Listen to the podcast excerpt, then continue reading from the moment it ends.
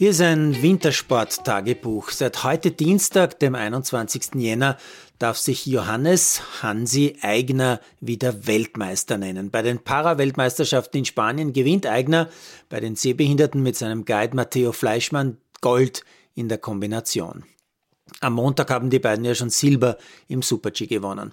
Und Markus Salcher, durch eine halbseitige Lähmung beeinträchtigt, hat am Montag ja schon Gold im Super-G gewonnen. Heute ist er leider in Führung liegend ausgeschieden.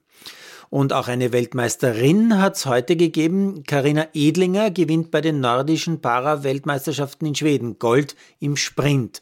Und sie wechselt jetzt mit ihrem Guide Tobias Eberhard, dem ehemaligen Weltklasse-Biathlet, zum Biathlon und wird auch dort versuchen, noch eine Medaille zu gewinnen.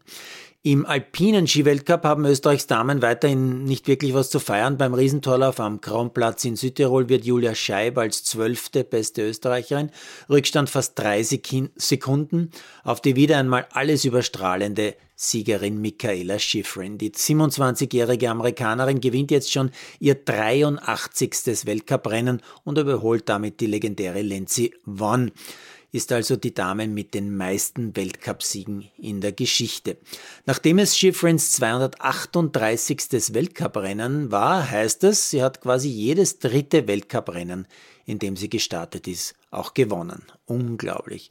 Besonders bitter war das Rennen übrigens für Liensberger und Truppe. Die beiden haben nicht einmal das Finale erreicht.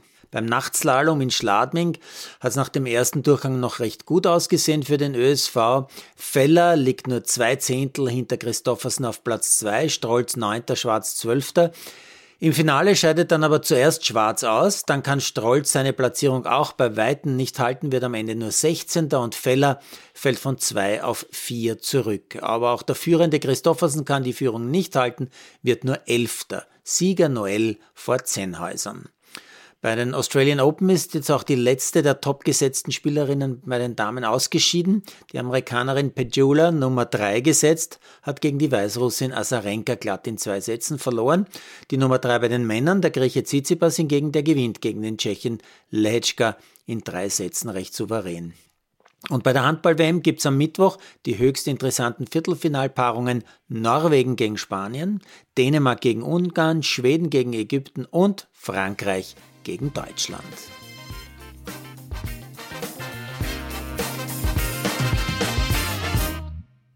Produziert von Malderino.